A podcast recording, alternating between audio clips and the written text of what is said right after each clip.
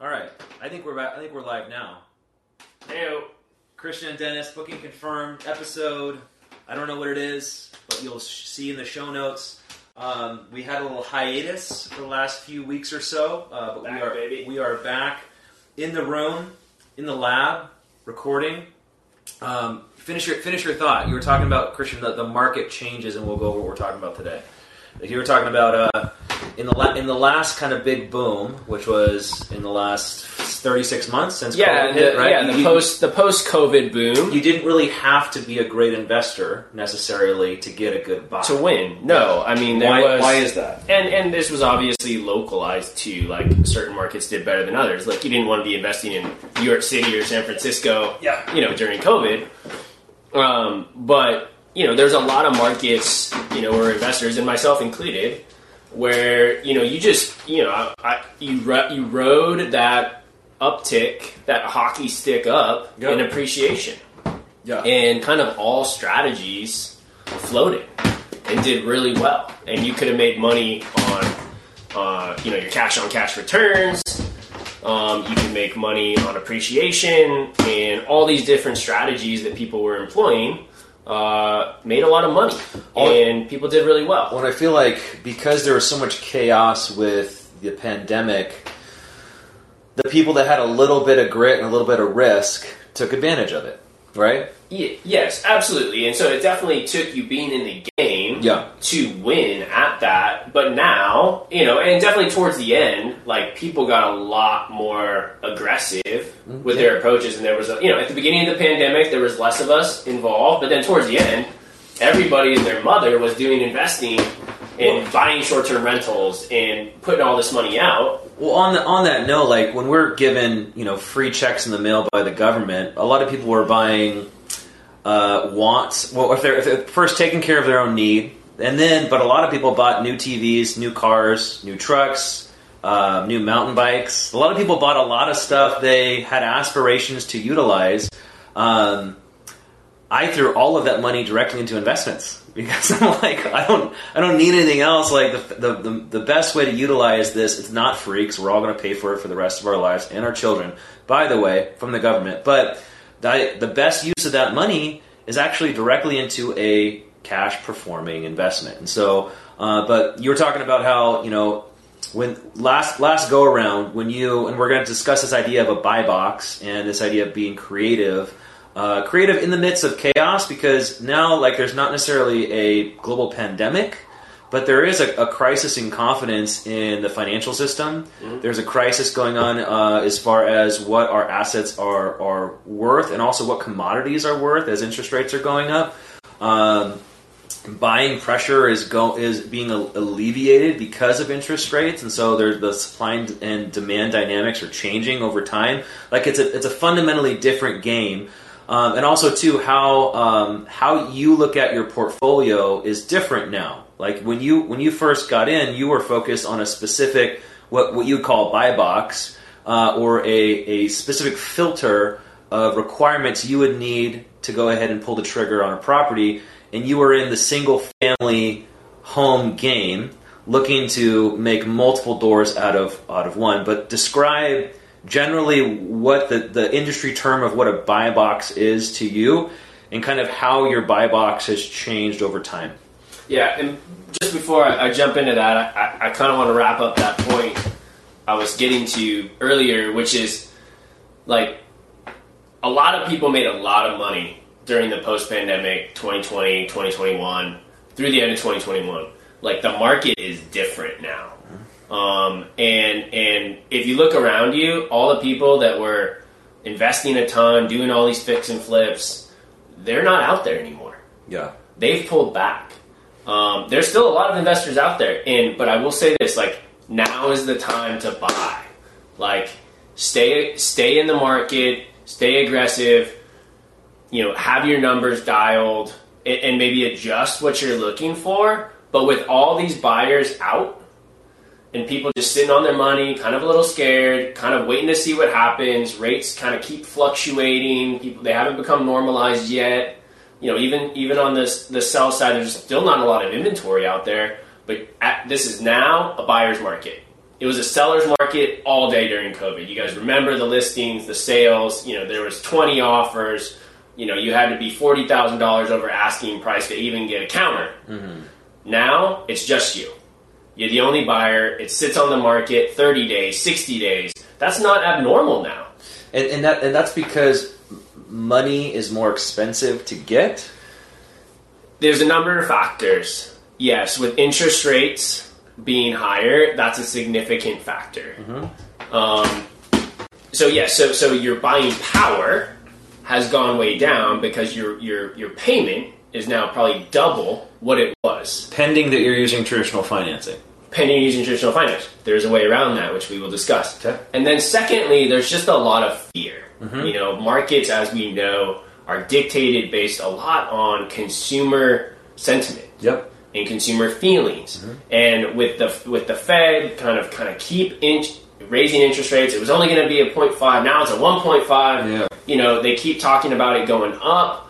It's just not become normalized yet, and people haven't gotten uh, uh, used to this new world that we're living in. Which you know, five, six, seven percent interest rates is not really that crazy historically, in the grand scheme of things. Historically, we're Not talking we're talking 15, 18 percent, right? But but when you come from a world of, of, of two and three percent rates, we are just tasting. Most of our adult life. Yeah, and it's Yep. just more the insecurity of it. Mhm. You know, there's a lot of people out there stoking a lot of fear about a housing crash, which I don't believe is going to happen on Well- a whole. On the whole, no. Depending on where you live, some areas are more insulated than others. So we're talking about earlier, the areas that were massively overbought and massively hyped up, they are experiencing some drastic declines, ten to fifteen percent. There right? was like, yeah, I mean, you saw this in some, you know, Seattle markets, Phoenix markets, Austin. yeah, Austin, Mhm. like you know, Nashville to a degree, like some of these places that like really hockey sticked up really quickly during the pandemic as far as appreciation. They did have a quick, some of them had quick resets. Yep. You know, we're talking like 10, 15 points. Um, but now they're settling out again. Yeah, So, you know, if you didn't get caught holding the bag during that, yeah. Um, and you're underwriting correctly, it's okay to go back and buy in those markets now. Like, they're not going to drop, they're, they're probably not going to drop another 10, 15% off of what they are now. Well, that's interesting. That if you if you bought in the last three years or so, how much house you bought because of how cheap the money was could have um, put you in a position to massively leverage in a positive way, or massively hamstring you, um, depending on on what you bought, right? And where where you're at. But it turning into a buyer's market in the midst of um, the you know the chaos that's being spurred on by media, etc. Like chaos breeds opportunity. It always will. Yeah. And it always will if you have the eyes to see and you're looking through the right lens.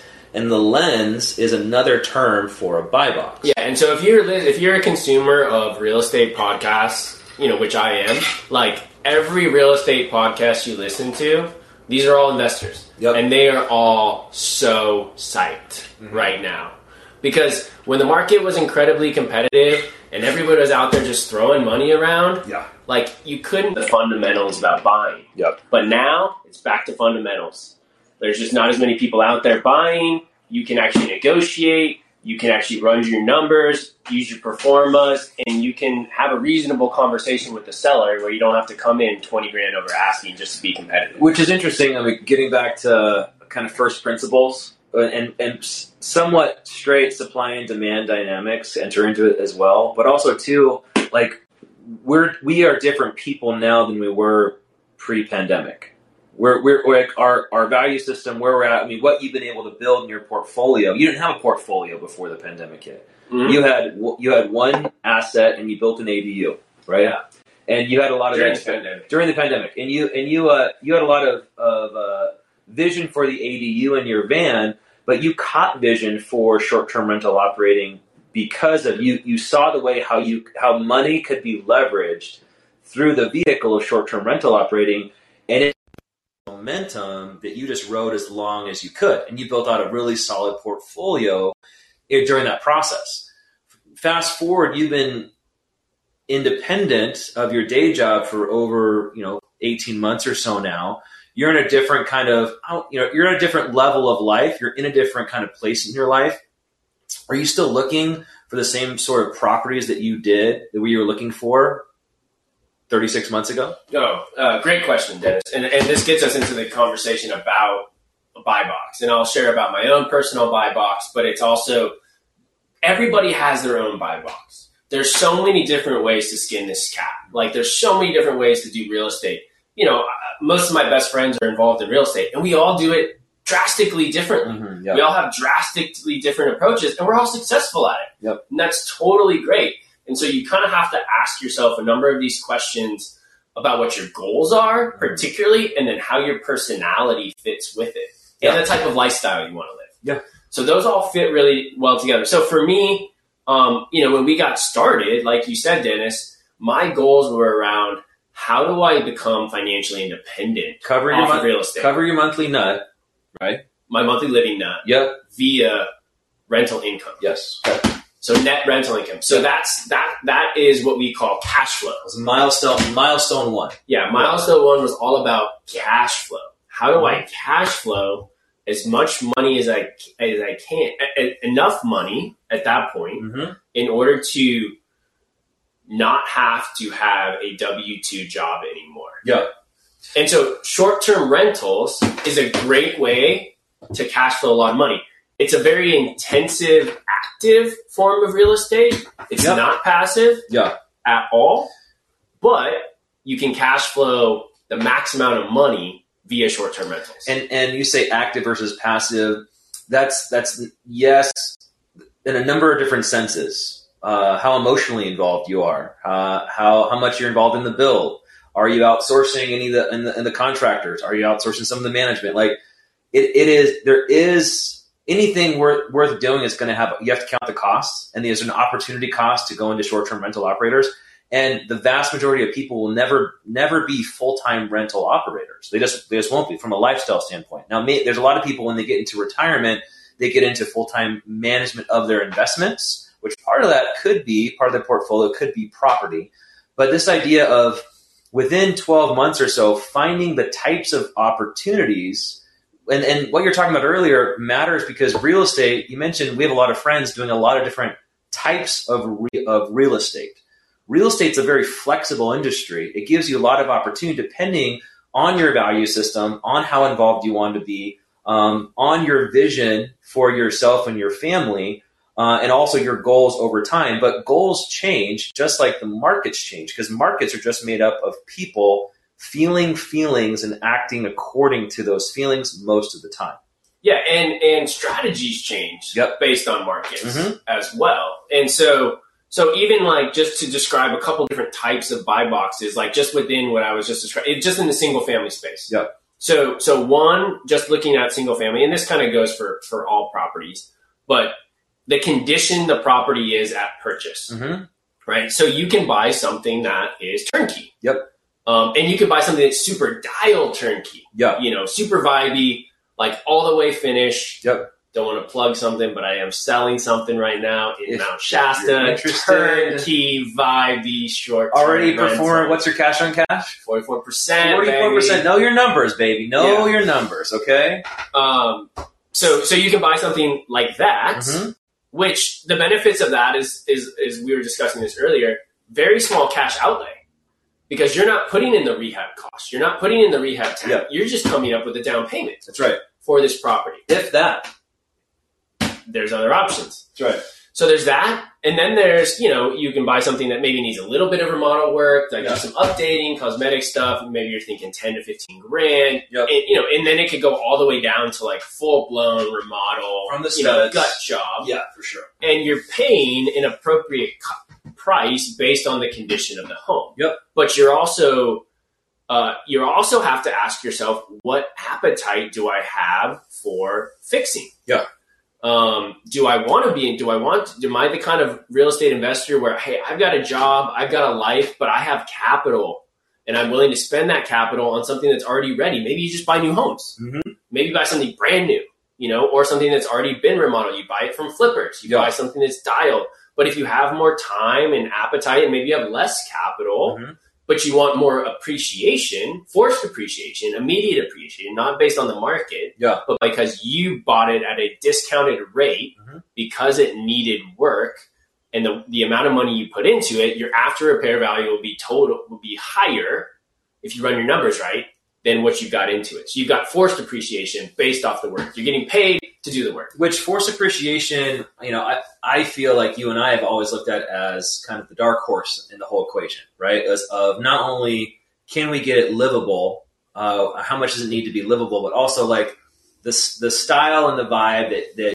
we bring is a is a particular one that's going to attract people like ourselves, which is uh, upper middle class working professionals, and they're going to come and pay a premium for an experience that is an expression of who we are, right? Yeah. And that's different. And you have the other side of like, hey, beige countertops, off white walls, bare minimum, basically like starter apartment status level upgrades. I'm, I'm, I'm using finger quotes for upgrades, but bare minimum just to get it rented. That's there's two different spectrums.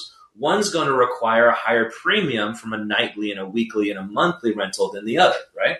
Yeah, absolutely. And and I'm with you. And I like that art side of it. And I think that's fun, the creativity of it, you know, kind of, you know, you're not you're not designing a new house from scratch, but when you remodel it and the more aggressive you get in your remodel, you get to make a lot of choices. And, You get to be creative. You get to bring in some pizzazz and some vibe and like like cast a vision for something, Yeah. even change things. You have opportunities to make changes and like cool, unique features yeah, that draw people. well, we talk about vision and values a lot, right? When it comes to it, and there's some there's some times where I look at a property and my vision is too big for the bones and the makeup of the space that it is, right? You know, I, I'm asking too much of the space, meaning like I like funky house. My house is a, is a mid-century split story. You walk into the top story. There's a staircase in the middle of the freaking great room, right? It's Yeah, it's weird, cool. but it's super cool to me. And but I have a high risk tolerance paired with I'm super low compliant. So I like the challenge. I like the challenge, the design challenge, and also too the way my brain works. I walk into a space and I immediately see what walls to put in, what walls to remove, like how how to optimize it. And I always say, hey, let's do let's maximize within reason and budget.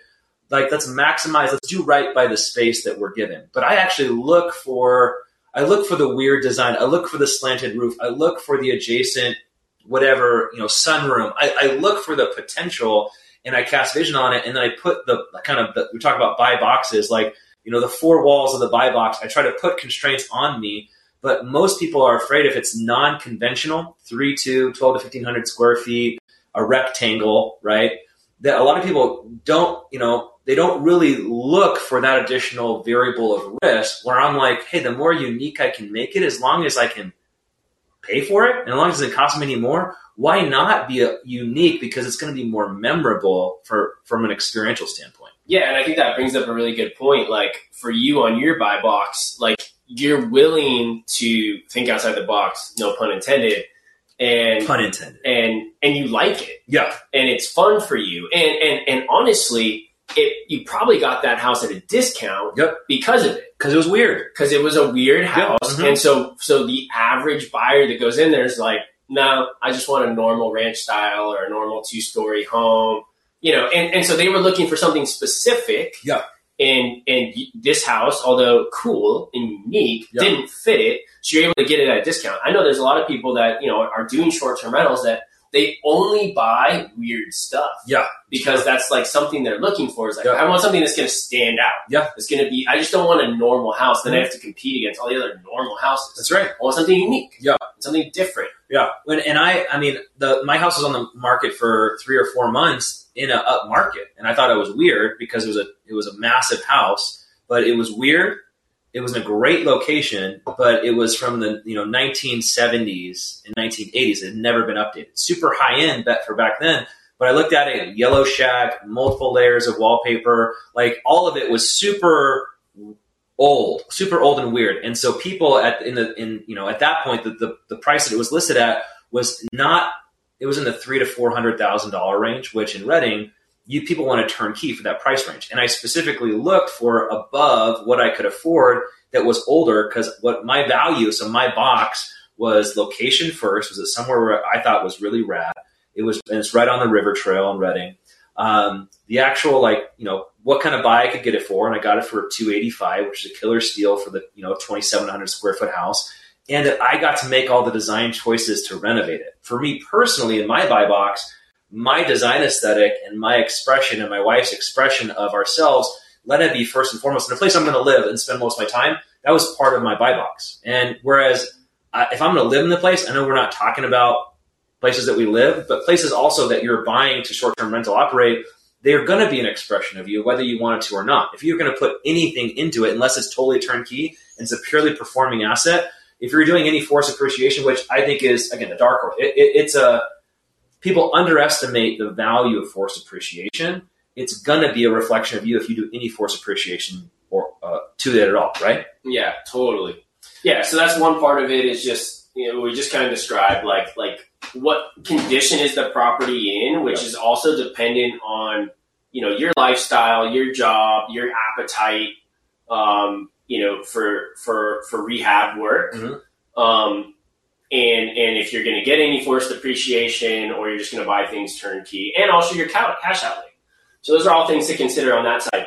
Another another side of it um, to consider is is what type of usage do you want to use it for? Are we talking long term rental? Is this a is this a home that you know a single family home you're trying to buy? You've got another job that's a you know really good salary, and you're just trying to invest money for the long term. You're looking at this like 25 year horizon, 30 year horizon.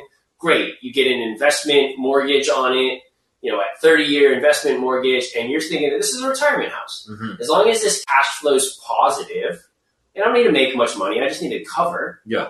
You know, for the next 30 years, okay, great. It's paid off in 30 years. Yep. And now this, you know, $250,000 house that I bought is now worth, you know, five to 700,000 depending on appreciation. Awesome.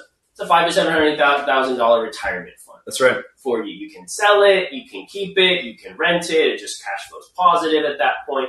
You can do a lot of things with it. Um, so that's like a long term play, or you can do some of the stuff that we do in short term rentals, where you're either doing a short term rental play Mm-hmm. or a mid term rental play, you're Yep. doing 30 nights, and both of them are going to give you premium Yeah. on the rental. The short term more, um, but those are just different things you're looking for.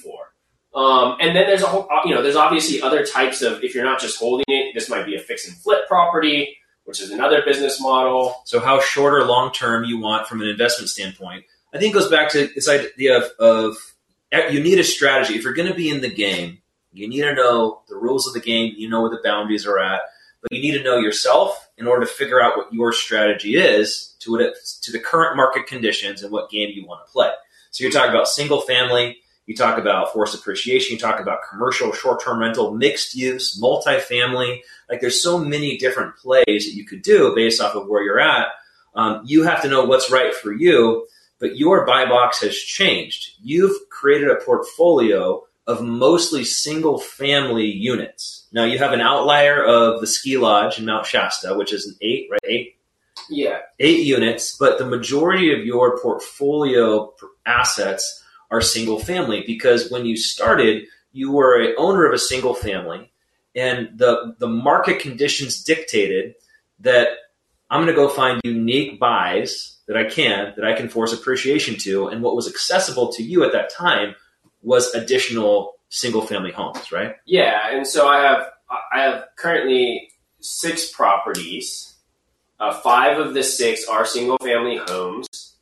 Um, four of those five have guest houses on Yeah. them or guest units. Guest unit, and Uh, and and really, real quick, the the difference between a guest unit, a uh, ADU, and a junior ADU for the audience. Yeah, so these are some just nuanced terms. So a traditional, you know, what you would call a guest house, um, or a mother-in-law house, uh, cottage. Yep. Um, so that would be typically a detached unit, right? So um, a detached one bed or two bedroom unit, um, you know, may have a full kitchen, uh, may not, may Yeah. have a kitchenette, Mhm. you know, um, but it's on your property, but detached.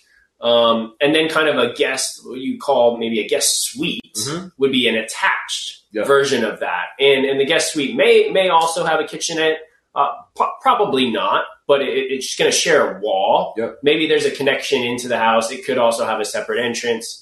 Um, and then the term ADU and junior ADU or more uh, new terms, and these are terms uh, specific to California, but there's other states that are using them as well.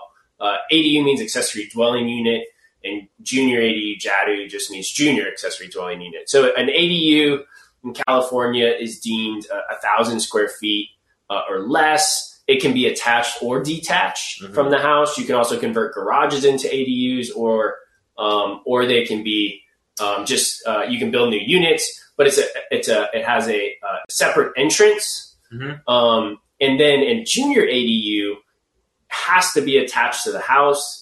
Um, it can be 500 feet or less. Hallway or a breezeway attachment. Um, yeah, it can have a separate entrance as Yeah. well. Okay. Um, I, I think there's ways you can get away. Like you can you can put a door to attach it, but then keep that door locked. Got it. If you want to have it as a separate thing. Um, but there is, if you do ADU and a junior ADU on a single family home, uh, there is a um, uh, there there has been a deed restriction attached to it where the owner has to live in one of the units. Okay. Um, but now there's a whole new the new term SB nine is a uh, Senate Bill nine is a new bill that just came out in 2022 that now allows for single family homes to be essentially be split into four units and even with a potential lot split. Okay. Um, as as a live in owner investor right. of that property. So there's all these terms of different things. You can't really build guest houses anymore. Well, you can. They're super expensive. They're like new Yeah. builds, right? They're new new Yeah, builds. like So, a new build. so yeah. if, if you are wanting to do that, you're signing up for uh, a bill for sure. Um, that may that there are probably easier paths to revenue. Now, if you just want to build a, a unit, a, a new build, you're more than welcome to. But as far as conversion, conversion and path to pro forma, um, we're the way to looking for ADU, and that's what California's um, regulations. That's what they're trying to encourage. They're Yeah. trying to encourage density. Yeah, but just one thing to specify. So this is these are this is the ADU junior ADU play from California standpoint is all about long term density. Long term is 30 days or more. Yeah, so you you legally cannot short term rent an ADU at any point. Yep. No, illegally you can do it, but legally it has to be thirty days or more, which is what I do. Mhm. Which you still get a premium if you do it fully furnished, utilities included, and you just get traveling nurses, traveling working professionals, people coming through your area who want to rent something for a month, Yeah. three, four months, but don't want to you know get into a lease. So on that note, though, it's not the ADU that makes your your current buys that I know about valuable. Uh, so for the listeners, you, you know, Christian has, has bought multiple properties, houses with with either attached or detached garages, knowing that the garages are going to be the ADU. The the yes, they're going to perform well, but the really is is convert the garage into an ADU, get the nightly the stability of the 30 day rentals, but really focusing on the nightly rental of the house that's attached to it. So it's Yeah. more of a reverse.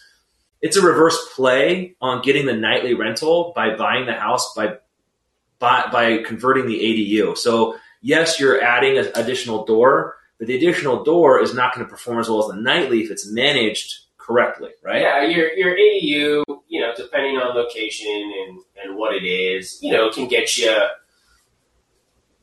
you know, 12, 1200, uh, you know, 22, 2300. Yeah. Probably on the higher side. Yep. Um, a- you know, a month. Yeah. But your house, you know, depending on what it is as well, you know, can get you three grand, even if it's a two bedroom. Yeah. You know, three grand to six grand, seven grand. You know, Now, nine nine grand. And- you and- know, if it's a if it's something bigger. and it's something to call out. Like everyone's buy box, well, I say my buy box. I'll speak for myself. My buy box is dictated based off of what my debt to income ratio is, based off my monthly expenses, based on what I need the property to perform at, right? What I what I need to do, and be conservative in your numbers and your estimates, because a lot of people get underwater because they they believe that they can turn a property over in 30 days or 60 days or 90 days and get it performing after they buy it. There's a lot of assumptions that go into this, and I think there's a whole episode of hey, getting into the game, what assumptions I had versus reality versus how much time and resources I had to invest in it. But I mean, there's there there's a lot of fine print when it gets into this, you know specific scenarios that we go through. But Yeah, so I just want to clarify Yeah. one thing. Like on on the buy box, a couple of ways to think about it. Like one is just like, what's the category of property you want to buy, right? So so so are you looking at it to be a long term rental? Are you looking at it to be a short term rental? Is it is this a is this a, a short term rental with a potential ADU conversion? You Yeah. know, um, there's a lot of. Or is this a fix and flip? Mhm. You know, um, are you a wholesaler? Yeah. You know, I typically don't like wholesalers, but are you a wholesaler? You know, and you're just trying to get an assignment fee on this thing. Yep. You know, um, and so there's there's a lot of different ways to do it. So you kind of think of category, but then what Dennis was just talking about is then you got to actually have some criteria of like what numbers you are looking for. Yeah. Like what's your what's the type of returns that you're looking for, and you got to know how to underwrite these deals. Meaning, you got to know like what what is the price you should be paying for this product. Um, like finding good deals. So if you know the price, how to find a good deal, but then you also got to know if it is a fix and flip, what kind of expenses are you going to have on the remodel side? That's the hardest part. I think in where a lot of new investors go wrong is they just don't know how to price how to price the rehab costs. Well, and we were thinking of calling this episode, you know, let's get creative. So creative financing, but the the more that that people, how do I say it? Um, not outsource, but like people assume that you need to have a real estate agent to find a house. They need to assume that you need to use traditional financing to buy a house. They, they're all these assumptions because that's what we were taught. We were taught that no, this is how you acquire a property, and this these are the rules that you follow. When reality, there are no rules. The reality is, are there's there's owners and there's renters. Those are facts. If you are an owner, you get to decide whether you want to sell. If you're a buyer, all you can do is figure out what the seller wants to sell it for and if they have willingness to sell the property. If you don't have a willing seller, you don't have a deal. But in reality, if, if you can find a willing seller and that willingness can be forced through crisis, it can be forced through divorce, it can be forced through uh, whatever, right? If you can find a willing seller to start a conversation, and it's really, in my personal experience in sales for 15 years, if you can get into their personal space, if I can have a conversation over coffee about what their goals are, about their assets, you can start having a real creative conversation around the transfer of an asset or a note, which is different than financing, right?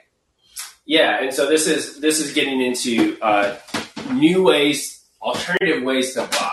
And so in this, uh, just to kind of we're kind of transitioning here more into once you find a property that fits in your buy box, and you say, okay, I like this property, the numbers work, um, but you know, you're like, well, particularly in this market, you're like, my interest rate is super high. Well, on that note, the market has changed. So the market's changing. So personal value is one thing. My my personal strategy, given what I believe the market conditions are, are another thing. But every six, what three, six, nine months or so, assessing the strategy to say, hey, how am I going to adjust to the market changing? Because interest rates going up by half a percent is one thing. Them going up by four percent is a whole other thing. Onto how to assess how to invest and what opportunities should look like based off my buy box. Yeah, and so creative financing is just a, a kind of another layer to put on top of whatever your current strategy is. So you can still do all these other strategies, Mhm. you know, but creative financing is just a way to get the deal to pencil better for you Yeah. as the buyer. Um, and so this could be maybe you don't have as much capital available um, to put into a down payment, or or maybe it just you know maybe it still pencils, but maybe you want it to pencil better. So let, let, let's roll through it, right? Um, all cash, if you can do it. That's that's a way to finance something, right? Uh, owner carry is another way. I'm talking about ri- risk on asset is what I'm talking about. The different ways, the traditional financing realms, right, of what goes into it based off your buy box. Um, owner carry is another way, uh, and then it and then it's if you're not going to use there's hard money. I guess you could use hard money if you want. And then there's traditional loan loan products, and there's various amounts of those. And then there's this idea of alternative financing, which a lot of people don't even know about. I don't know a lot about about, about them. You're learning about them, but this idea of is is there is it possible to come to the table with minimal to very little cash on hand, cash down, acquire probably a, a good amount of property that can be performing immediately. So your risk gets get you know higher risk, higher reward, but higher risk doesn't necessarily have to necess- necessitate a, diminishing of your uh, your cash on cash or your return or pro forma, right? But you have to think differently and be and be willing to go outside of the to traditional routes of securing capital to go acquire an asset, right? Yeah. So let, let's back up a sec and let's talk about why do banks require a down payment? That's a good. That's a good question. Yeah. Why? Because they want you to have skin in the game. They want you to have something to lose. You want to be invested. They want to be invested. If you walk away, i.e., declare bankruptcy, They want to make money. they want to take your money. Yeah, or your property. Yeah. Both. Yeah. They're going to get both Yep. if you declare bankruptcy. Yep. So the bank is essentially lending, like the bank is financing the deal, and you're putting in 20%, 25%, 30%, sometimes 10%, percent Mhm. you know, or if you got some kind of VH loan, yeah, something even less. Yep. Maybe zero down. Yep. Um, and then the bank is financing the rest. And if you default on your mortgage, meaning you don't pay it anymore, they get the property. And then they have to sell it, which is a pain in the butt for them. So they don't want to do that. They want you to keep paying, making payments, and you're paying an interest on it as well, which is they front load their interest, so they make money on you up front. Yep. Um, uh, which is which is part of the deal if you go through financing. Yep.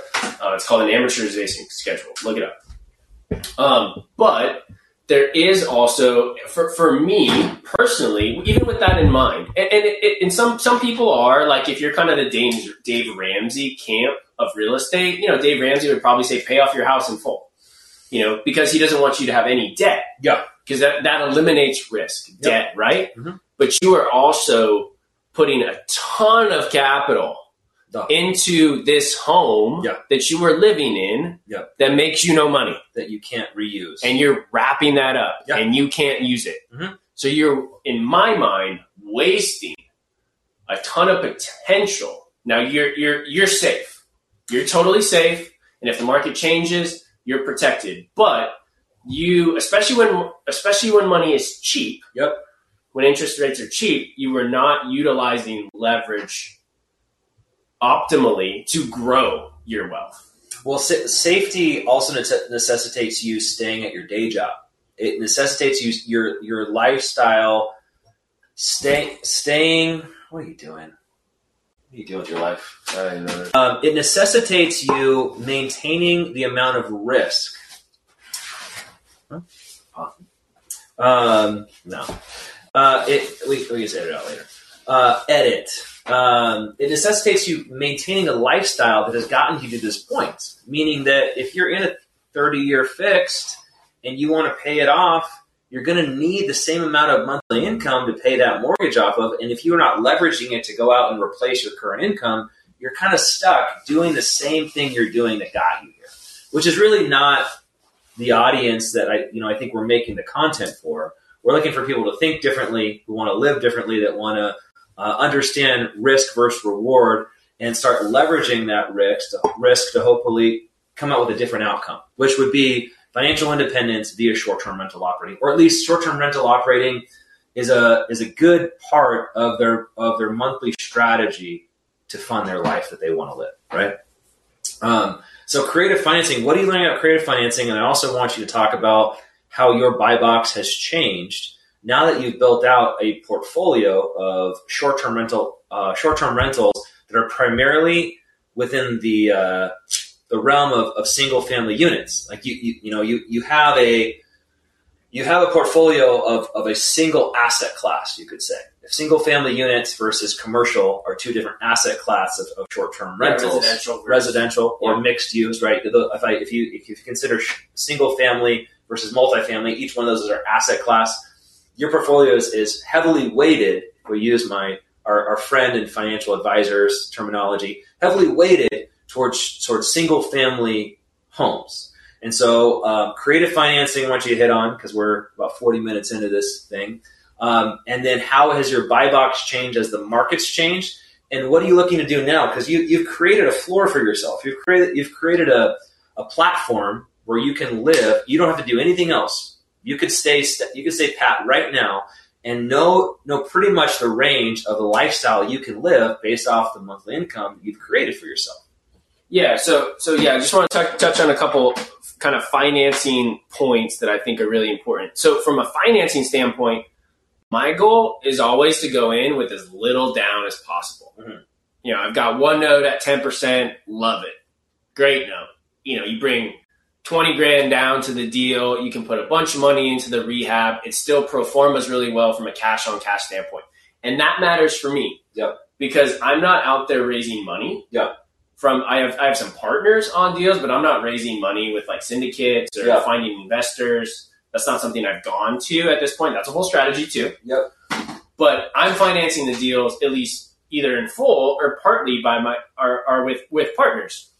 And so I have a limited amount of capital. Yeah. And so I want to maximize the capital that I have. So Yeah. I want to put as little into the deal as possible, as little cash, and have that cash perform incredibly well. Mhm. So the way these deals perform, if you put 100% of cash into these deals and you're netting, uh, you know, X amount, but you're only, you know, you're only you're only returning, you know, say five or 10%. 'cause You got Yeah. a ton of cash in the deal. Yeah. But if you've got a smaller amount of cash in the deal and it's it's still, you know, grossing the same amount, and sure you have other expenses because you have a note on it and you have an interest payment, but it's like you're actually your return is more in the 50% Mhm. cash on cash. So you're maximizing with the capital you have. You can get more deals instead of putting all your money into one deal. Yeah. You can get a bunch of deals. I'm no math major, but 50% return is better than 10% return. Exactly. Okay. And so with creative financing, and so this market is unique right now. So I, I said earlier, it's now a buyer's market. It was a seller's market, which means you can start to dictate terms as a buyer. You can ask for terms. You can say, hey, seller, I will pay the number you're looking for, but I need you to give me terms. And they say, what is that? Well, um, I'd like you to seller finance this deal to me Mhm. instead of me going and get a note and have to pay six or seven percent for a current note, this seller's got a note for three percent. Yeah. You carry your note, seller. Yeah. And I'm gonna pay you uh, three percent interest, Yeah. or maybe zero percent interest. Yeah. You dictate the terms. I'm and I'm gonna bring zero down. I'm not gonna pay you anything up front. Yeah. I'm just gonna pay you over time. Yep. And you're gonna get a larger monthly check from me. So I have I have less risk. Um, I don't have to bring less to the table. I can cash flow immediately. And you can put some really creative clauses in the contract where performance deeds, where, you know, if the deed, you know, if, the deed does go to you, if you sign this deal, but it can be a performance clause that gives the seller, um, you know, some protection where, hey, if you don't pay for 30 days, it goes back to him. Which is it's it's interesting because when you talk about creative financing, it's turning the owner of a property into the bank, Landlord to lender. landlord to lender, And which, that's your pitch. which landlord to lender, which is important because most people, whether they're buying or selling, we use the traditional banking system as a safety net or a blanket because hey, this is the way that's been done. This is the way that it always works. We understand that you know they're gonna they're gonna create some stability. They're gonna pay a payment schedule, an amortization schedule. They're gonna take care of all the work, right? But they're also assuming the risk. When in reality, it's really just a matter of transfer of assets. And if and you know if we can agree on terms, there's no reason why we can can't cut out multiple layers of the process. And every layer cut out, we're cutting out fees for both of us.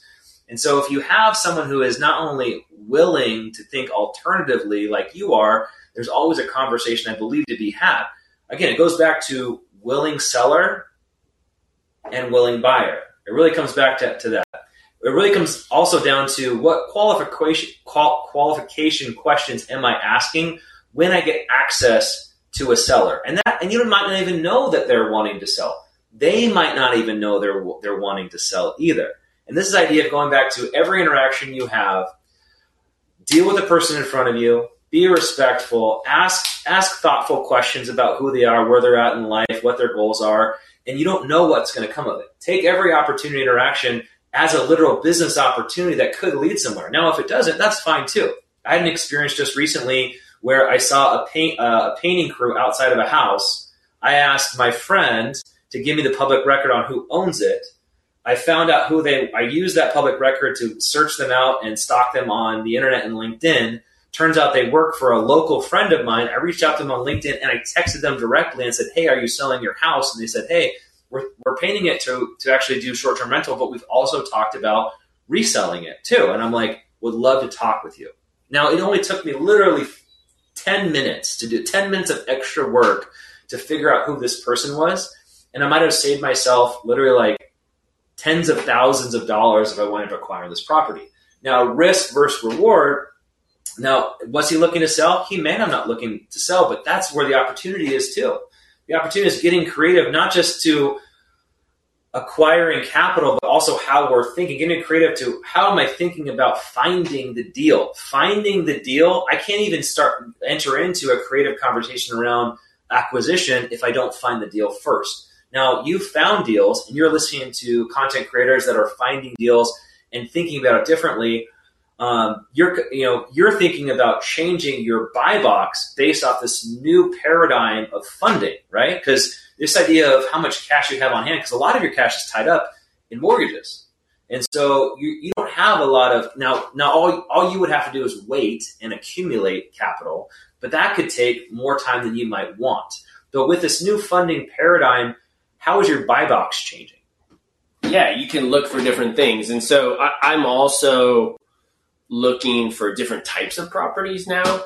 Um, so, so you know, as as we've talked about, I I have a lot of single families. I do have one uh, multi-family, which is actually a response of, of the shift of my paradigm in my buy box. So, um, one of the things that I saw, particularly in Mount Shasta, where we have some property, um, was there was a conversation, which actually it all fell apart within the city, but there was conversation within the city council and the planning commission about regulation yeah. over short-term rentals. And They were moving this forward in kind of a grand plan for the city, and then the whole thing fell apart. People got fired. It was a mess. Good incompetency. Uh, yeah, but um, they were talking about just like eliminating it almost completely. Like a handful of rentals left. Uh, 35 was the total rentals they were going to have in the city. Now, per capita, there's only 3,000 people. Yeah, there's not a lot of people. So, so that's, that is like 3% yeah, it makes sense. of inventory. Yeah. Um, in the city itself. We're not talking about the surrounding county. But I saw this as an opportunity. Like, like what kind of okay? So if they are, and it looks like they're going to go this direction, even though they haven't fully. There's a moratorium right now on new permits, but um, I think they will move in this direction. Um, and so I was like, well, let's look for properties that are close to what a short-term rental pro- product can provide. Mm-hmm but is outside of short term rental regulation. Fringe. So fringe properties. Yeah. And so, you know, a hotel is a room, you know, in a building mm-hmm. that's usually just a, you know, kind of studio style room with a bathroom, right? And so there's kind of the hotel industry, which mm-hmm. is, you know, is there. And then there's single family homes, which is going to be regulated. And so I was looking for something that was in the middle. And so I, you know, found this property that was zoned and used in a way that was outside of that spectrum. It's standalone units, anywhere from studios to three bedrooms. There's eight of them, but they have full kitchens. There's a backyard where we yeah. have hammocks and Adirondack chairs and you know great view and it's unique. It's unique it's, and it's memorable, and you've made it something from a rundown uh, old ski lodge apartments shack to a destination that people are going to remember and that gets super high ratings and rents really well. Yeah, and so we had to, we did a lot of work on the front end. Mm-hmm. It, it's actually in the county, talking to the county about about its historic usage, its historic permit, um, and so there's a lot of like we spent a lot of time, myself and my partner, on this one, um, doing the front end work. Which front end work, by the way, uh, for people who are listening, it's called gamesmanship or salesmanship because going back to there are no rules and the point the, the points don't matter. Like the people who work in government, they are compliance based workers. They're going to follow the rules in the book that they were given when they were hired. Usually high compliance. They want high amounts of safety. They want to make sure they're within the, the boundaries that, that are given to them. But if you can present a business case that's profitable to the city and and it's it's gamesmanship. It's saying, hey, I understand that these are the boundaries, but you know, right now, my building isn't within any boundary or definition you have.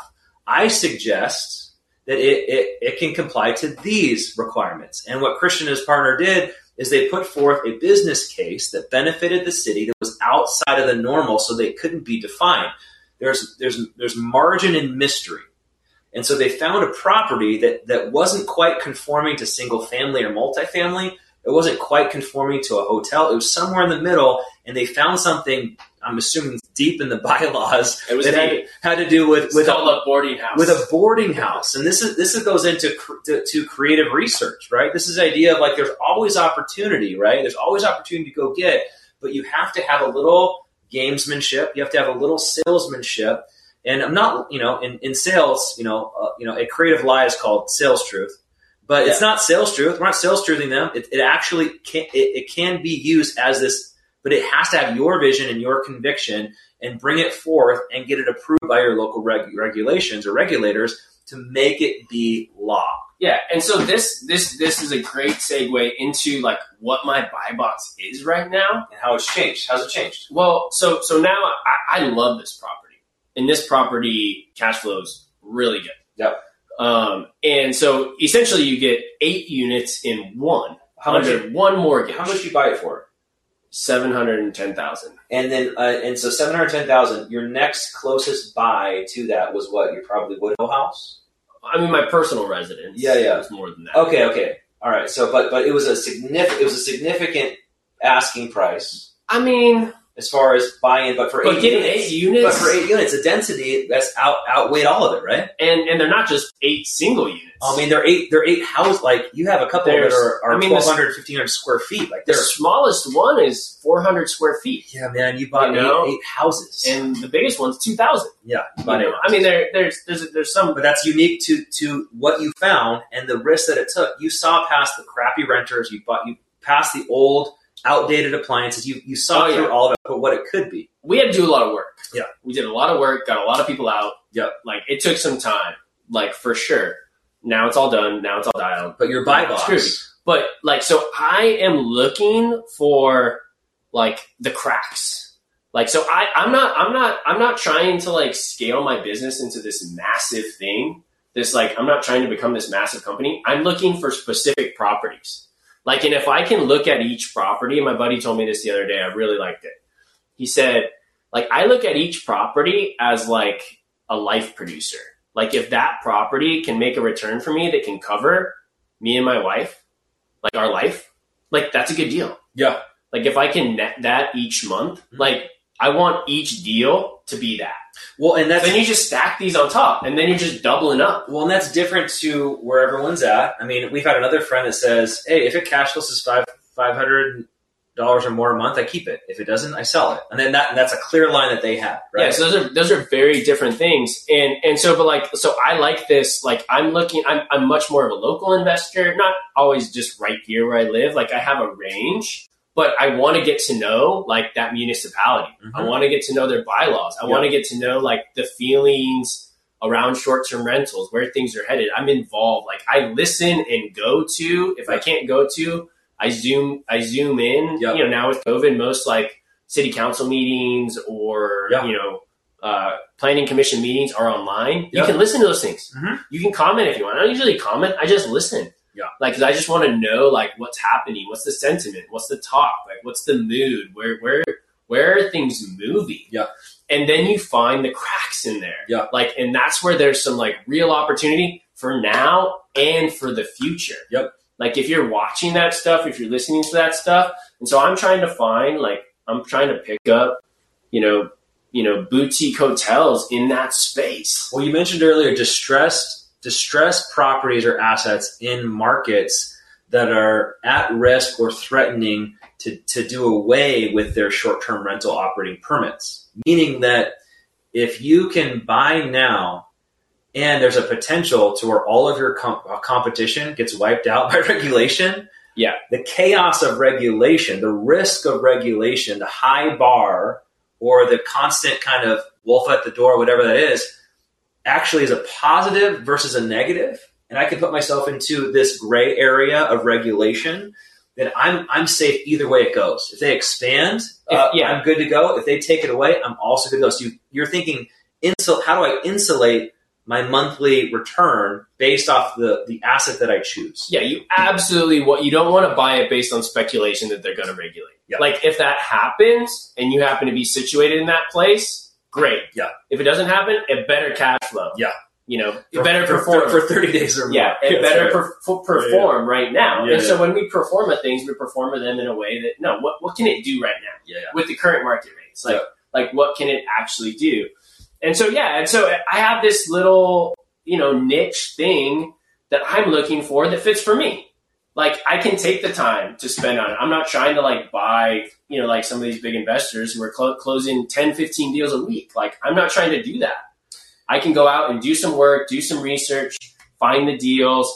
And the creative financing with the seller finance, like to me, it's a paradigm shift because I'm like, honestly, I'm pretty cash poor right now. Mhm. I'm asset rich and cash poor, meaning I don't have a lot of cash to put on a down payment. Yeah. So if I buy a big, you know, uh, boutique hotel, you know, for a million bucks, like I'm gonna have to, you know, the, the, the and I do it conventionally. They're gonna make me pay, you know, the, the commercial loan on that's gonna probably be thirty percent down. Yeah. I'm gonna have to come up with three hundred thousand dollars. I do not have three hundred thousand dollars to put down. So thus I cannot buy that property Conventionally. conventionally. right. But if I can find a seller who's willing to work with me and willing to seller finance, Yeah. that changes the game. Now I can potentially get into another deal that I couldn't get into if I was just only looking at and, and this is the market to do it in. If this was in COVID, that's not the market. Yeah. Because everybody's flush with cash, everybody's throwing it around, Yep. people are getting asking prices way over their ask their, their listing price. That's not the market. But right now when things are slow, like this is the time you it's a buyer's market. You can get creative, you can ask for terms, you can do your research, like it's it's in your court right now. And it, I mean, and every situation situation's different, and don't assume that you know people's lifestyle choices, right? For for a number of reasons, people want to move to Nashville because they want to. They want want, want to get out of the game. They want want to retire. They might want to reinvest their money somewhere else. Like, don't assume that you already know people's intentions for their own assets. All you can do is ask a question.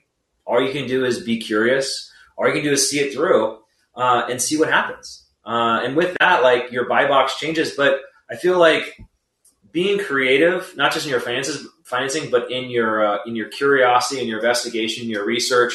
Like how many other people are going to do that? You're going to, you know, to be the difference between average and excellence is like ten percent. If I do ten percent more work, I'm going to differentiate myself and start a conversation. Maybe a year, six months, three months before that seller is even thinking about listing it, and I can get an opportunity for myself that all I did was create a process of like, no, like I'm just going to do my research. I'm going to find out who owns the property. I'm going to handwrite notes, which I've, I've been doing all the time because it's part of the way that I think. Now, everyone's different, but everyone has disposable time. Everyone has now. I'm gonna I'm gonna go back to you, Christian. You have the time because you built out a portfolio already, and you've created a lifestyle of a short-term rental operator to give yourself the opportunity to research, to reassess your buy box, to actually keep tabs on what the market's doing, to have eyes and ears in different parts of the country to say, hey, what's happening there, to, to listen to different podcasts, to study, to inform yourself, to educate yourself.